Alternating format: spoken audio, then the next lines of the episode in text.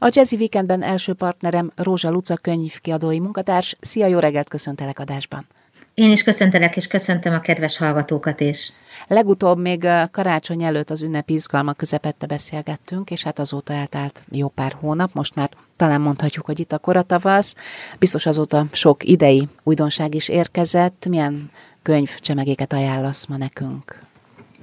Hát kétféle műfajban kicsit háromféle műfajban hoztam a könyveket az olvasóknak. Kettő thrillerre, az igazi krimi rajongóknak gondoltam, egy olyan könyvre, ami a, a történelmi regényeket kedvelőknek lehet érdekes, és egy, és egy kedves, könnyed, romantikus történetet is hoztam a mai ajánlóba. Úgyhogy akkor a keményebbtől haladunk, a igen, könnyedebb műfajok igen. felé. Ami az igazán erős és hatásos thriller, illetve krimirajongóknak eh, lehet egy jó könyv, az Chris Carternek a Hívás című kötete.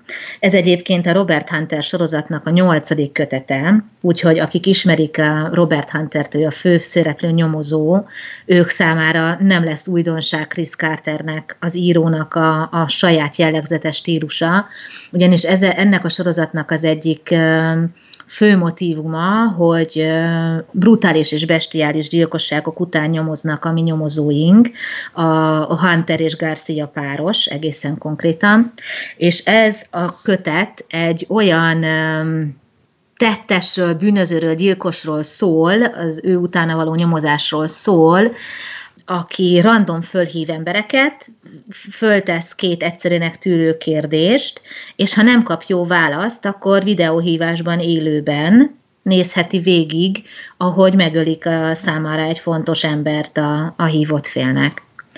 És először csak egy ilyen eset történik, amikor azt gondolják, hogy mindentől függetlenül lehet, hogy talán egy bosszú által vezérelt elkövetőről van szó, de miután több bejelentés is érkezik, ezért sajnos arra kell, hogy jussanak, hogy egy sorozatgyilkosról van szó, és azt próbálják megfejteni, hogy milyen minta mentén próbálja ő kiválasztani az áldozatait, hogy ugye minél könnyebben vagy gyorsabban meg tudják találni az elkövetőt. Nyilván az elkövetés módja is nagyon brutális és bestiális, de rögtön két áldozatról is van szó, egyik, akivel, akit ugye fogságba ejt a, a mi gyilkosunk, és a másik, akit fölhívnak telefonon, és kénytelen végignézni ezt a szörnyű tettet, amit a gyilkos elkövet. És egyébként azt tudni lehet a szerzőről, hogy kriminál, kriminológusként dolgozott, mielőtt írásra adta a fejét, Úgyhogy azt a lélektani ábrázolást, ami ilyenkor a az áldozatokban, vagy egy, az egyes elkövetőknek a, a, a fejében, vagy a lelkében egy, ezt a könyveibe is nagyon hatásosan ülteti át. Úgyhogy ebből a szempontból ezek nagyon izgalmas, feszes, hát a magával ragadó, nem biztos, hogy jó kifejezés, de hogy, de hogy letehetetlen, inkább így mondanám, sodró lendületű krimik, és ezt a rutinos thriller rajongóknak tudjuk igazából ajánlani. Ha, tehát itt nem csupán a testnedvek ömlése viszi el a sót, hanem mivel szakértő az író, tehát ennek a területnek a szakértője, így nyilván úgy is van megírva, hogy ez annál hitelesebb.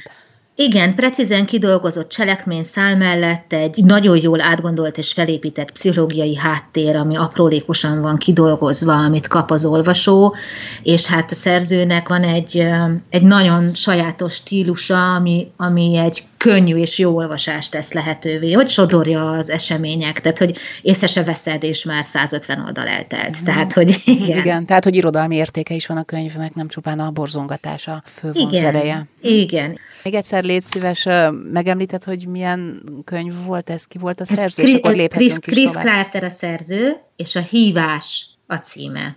Köszönjük ennek szépen. a kötetnek. Uh-huh. A következő kötet ez Donato Carizinek a Gonosz természete című thriller, uh-huh. ami egyébként a, az égevekkel ezelőtt megjelent Démoni suttogás című thrillernek. Jó ide jó, ez már jó. E, azt nagyon kedvelték a hazai olvasók. Egyfajta folytatása. Itt is a közös pont a Mila Vázquez nevű nyomozó, tehát a sorozat jellegét ez adja, nem függnek feltétlen össze a történetek, tehát hogy bátran elolvashatja az is, aki az előző kötetet nem olvasta. A szerzőről előjáróban csak annyit mondanék, hogy forgatókönyvíró is, aminek megfelelően a, a, az ő könyveit olvasni egy kicsit olyan érzés, mintha egy nagyon profi játékmester vezetne minket végig a történeten. Nagyon sokszor, elég sokáig nem tudjuk, hogy merre, hogyan és miért, de valahogy mégis mindig mesterien összeállnak a szálak, Úgyhogy egy nagyon, tényleg nagyon a maga módján ez is borzongató élmény. A Mila Vázquez, a szövetségi rendőrség eltűnt személyekkel foglalkozó osztályán dolgozik, és minden nap farkas szemet néz azzal a több száz emberrel, akik eltűntek vagy elvesztek, és nem tudni, hogy mi történt velük valahányszor belép az irodába, a képekről az ő tekintetük fogadja, az egész irodának a fala ugye ezekkel a fotókkal van teli, úgyhogy ez az egész élete a körül forog, hogy megtalálja ezeket az embereket, és felfejtse az eltűnésüknek az okát. És hogy, hogy nem, akik eltűntek, most egyszer csak visszatérnek és mindenféle bűncselekményeket követnek el. És nem lehet pontosan tudni, hogy mi történt velük, és mi az ő motivációjuk, úgyhogy akiket eltűntek, hittek, azok most itt vannak, és sorozatos bűncselekmények történnek, és próbálja Mila Vázquez felfejteni azokat a szálakat, és azokat a tényeket, amik ahhoz segítik őt, hogy megállítsák az árnyak seregét. És Donato Carizinek még egy nagyon fontos vonása a thrillerjeiben, hogy, hogy miközben megismerjük ennek a lélektani vonatkozását is, úgy akár, mint Carternél, vagy elég sok thrillerben ez egy fontos hangsúly, muszáj, hogy az ő főszereplőit is, a, a pozitív főszereplőit is megmártsa ebben a rosszban és ebben a gonoszban, hogy végül is aztán megfejthessék és megoldásra juthassanak. Úgyhogy eh, Karizit olvasni nagyon borzongató, és nagyon bevonja az olvasót, és figyelmes olvasás szükséges hozzá, hogy a legapróbb részleteket is megértse ebben a feszült hangulatú, komor krimiben. Mhm, tehát eh, jó értelemben véve az olvasónak is eh, van munkája vele. Igen, igen, ettől valahogy még élőbb a szöveg, vagy hogy mondjam, még izgalmasabb az olvasás élmény, lebilincselő, ahogy bevonódik az olvasó ezekbe a hátborzongató történetekbe. És érzésem szerint itt a megszokott természeti jelenségeken túli erők is működhetnek. Hát... Jó, akkor áttérünk a következő két kötetre, amely könnyedebb szórakozást ígér. Most viszont hallgassunk zenét. Itt a Jazzy Weekendben érkezik a Patai Swing Project és Farkas Zsolti közös dala, az Elrohannék. A Jazzy Weekendben beszélgető társam Rózsa Luca könyvkiadói munkatárs két eléggé ütős könyvet mutattál be nekünk, most pedig azt ígérted, hogy jön a könnyedebb műfaj rajongóinak szóló két kedvenc jelölt. Mik lesznek ők? Ebből a kettőből az első kötetet azoknak az olvasóknak javasolnám, vagy ajánlanám, akik szeretik a történelmi regényeket, és azon belül is a kicsit líraibb szöveget, mégpedig Joanna Körtninek a Vaskirályni című kötetéről beszélek most. Csak egy, egy-két mondat összefoglalásként, hogy a Vaskirályné, ez a Shakespeare királynei sorozatnak a, a lezáró kötete, ahol is arra vállalkozik a szerző, hogy akiket megismertünk Shakespeare drámájából, női, drámáiból női alakokat, azokat a, a felelhető történelmi emlékek útján megpróbálja a valósághoz képest leghűjebben ábrázolni. Ugye ilyen volt Lady Macbethnek a története, vagy Ophéliának a története, most pedig a Lirkiából megismert Cordelia történetét próbálja meg visszafejteni. És ha úgy tetszik, ha nem is összehasonlítás, de mondjuk párbaállítást lehet végezni a Lír király drámájával együtt hogy ki is volt Cordelia, és mi is az ő életútja. Ugye időszámításunk előtt 500-ban járunk, tehát, hogy mondjam, elég kevés az olyan hiteles történelmi forrás, amire lehet hagyatkozni, alapvetően legendák azok, amik ebből a korból visszamaradtak, tehát mondhatjuk azt, hogy a sorozatnak ez az a kötete, ami leginkább ilyen találgatáson vagy következtetésen alapul, és a legkevesebb valóságos történelmi emlék az tény, tényadat, ami a rendelkezésünkre áll.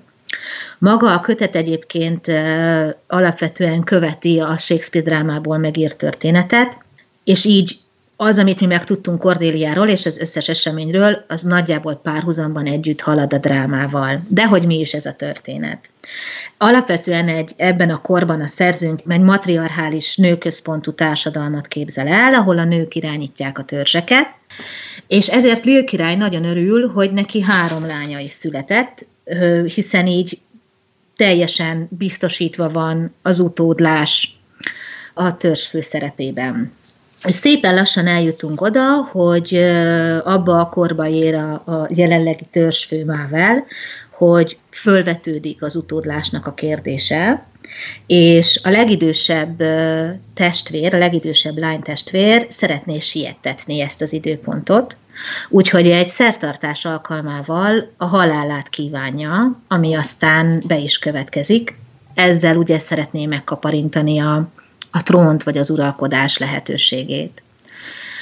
És hát aztán itt történik nagyon sok minden, amit most nem részleteznék, hogy ne vegyem el az olvasás élményt. Minden esetre Cordélia menekülni kényszerül, és meg kell tennie mindent azért, hogy meg tudja menteni a törzseket, és vissza tudja nyerni az apjának a bizalmát egy szerencsétlen haláleset folytán, és azt az utat járjuk be, ahogy Cordélia megpróbálja helyrehozni a testvéreinek a, a viszálykodását, és megpróbálja helyrehozni azt, ami az ő birodalmukban és az ő törzsükben történik.